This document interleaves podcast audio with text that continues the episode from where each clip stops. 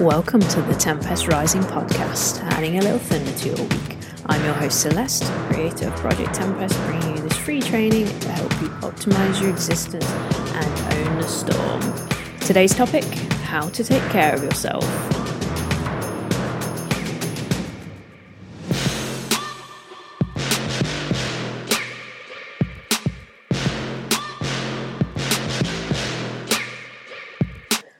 Right then, I think we're live, and it is absolutely freezing today.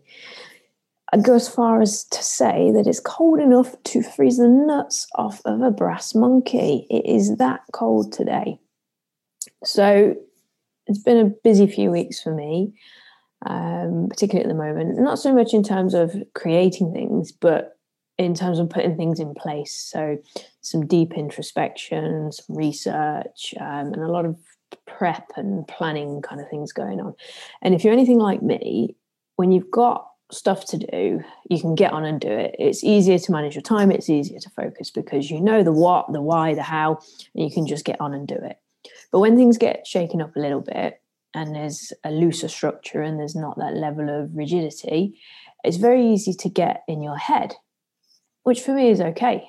I like it in my head. You know, I like being in my head. I like to think through things, to observe, to come up with different ideas, thoughts and things. But for many people, being alone with their thoughts and their feelings isn't a good place to be, which is why so many are struggling with the lockdowns and the isolations. It's not the being alone that they can't cope with. It's the fear of our own thoughts and our own feelings that really gets to us. I like being with my thoughts and my feelings. I've been able to get to a point where I can be the observer rather than the consumed, which is, you know, it's amazing. It gives you so much insight and so much freedom. And it's, you know, it's an enlightening place to be in.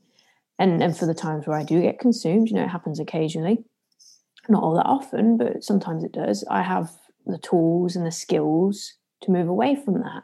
I have daily practices and things in place to use those tools and those skills to keep myself in a position where I can remain as the observer.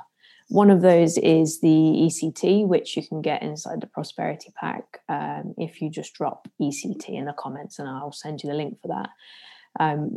But it's these tools and these skills that we can develop and put ourselves into a position where our thoughts and our feelings are no longer the enemy. They are not a scary place to be.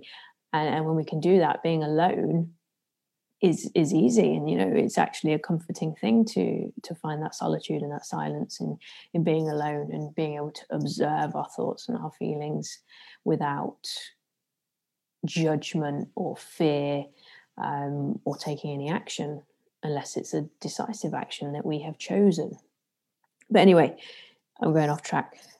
The point of today's episode is to emphasize the importance of putting yourself first when things get up in the air a little bit, when your routines have been disrupted and you're feeling a little bit out of sorts.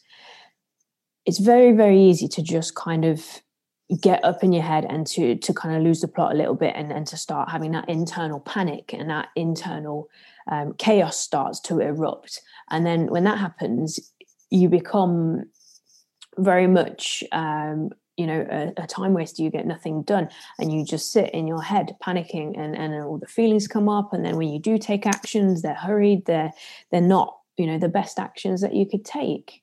So what we want to do is try and slow things down a little bit and inject a little bit of normality back in there. And we want to try and do that from a four-dimensional perspective if we can. So every day we do something for our body, something for our mind, something for our emotions, and something for our soul. So we're creating a level of balance within ourselves amongst that potential chaos. So the things that you choose to do will be different for everybody, but I'd urge you to figure out what those are. So you can do this really simply. If you get a piece of paper and a pen, and you divide it into four, okay, so you've got a little quadrant, and you label it body, mind, heart, soul, and you can list out the activities that you would enjoy doing in order to enhance that area, to make you feel good in that area. So in the body, it could be, you know, go for a run, it could be sit down and drink a cup of tea, it could be dance, it could be do some yoga, it could be lift weights, whatever it is that makes you feel good in your body. Doesn't matter what it is, everybody's will be different. And then you can go across to mind. What's going to make you feel good in your mind? You know, is it journaling? Is it a particular style of meditation? Is it just reading for a bit? Maybe it's even watching a film and getting lost in something. Maybe it's, you know, listening to music, playing music, whatever it is, something that makes you feel good in your mind. And then we can drop into emotions. What are things that make you feel emotionally good? Is it being with a particular person? Is it using, you know, a heart-based style of meditation?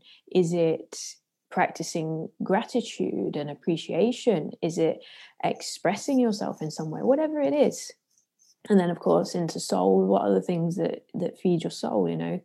Doing nice things for other people, doing nice things for yourself, just things that help create that inner calm. So you can list these out. Just list out these activities that you know you enjoy or you think you would enjoy, and things that will actively enhance that area. And then just narrow it down to one for each, highlight one, and then just go and do it. You know, every day for a week, go and do it. 4 actions, 1 from each area, and see what happens. It's so simple, but it's a way of taking back command of yourself in the face of uncertainty. Because when you feel good, you will make better decisions, and then you will take better actions. And when that happens, things get better. But when you feel crappy, you think crappy, and you take crappy actions, and then the results are always crappy, and then crappy results, crappy life, you know? It's like I always say, feelings first. So when things are up in the air, consider what you can do to create a 4-dimensional feel-good factor. So one of those, you know, things could be that ECT that we talked about.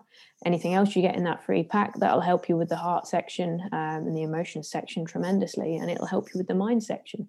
Or it could be something else, you know, a different skill, a different practice that you've already cultivated and you know makes you feel good. But you're giving yourself a choice. And you're giving yourself freedom to do something for you. And, you know, that's going to put you in a better position. And when you're in a better position, you can feel, think, and act better. And that's all any of us can ever try to do, okay? At the end of the day, it's the ones who feel better who do better. So give it a go. Journal it out. Figure out your 4 dimensions. Make your selections, 1 activity in each area, and then just implement them daily. Keep it simple though, you know, start small. It doesn't have to be anything life-altering or drastic, and just implement them for a week and see how you go with it. And then let me know in the comments, or, you know, you can shoot me a message, what you decide to do, what you've implemented, how it's made you feel, and what you've kind of found from doing this. Treat it as an experiment, a little exercise in what you can do to feel better every day. So give it a go. And just let me know how you get on, and I'll be back next week.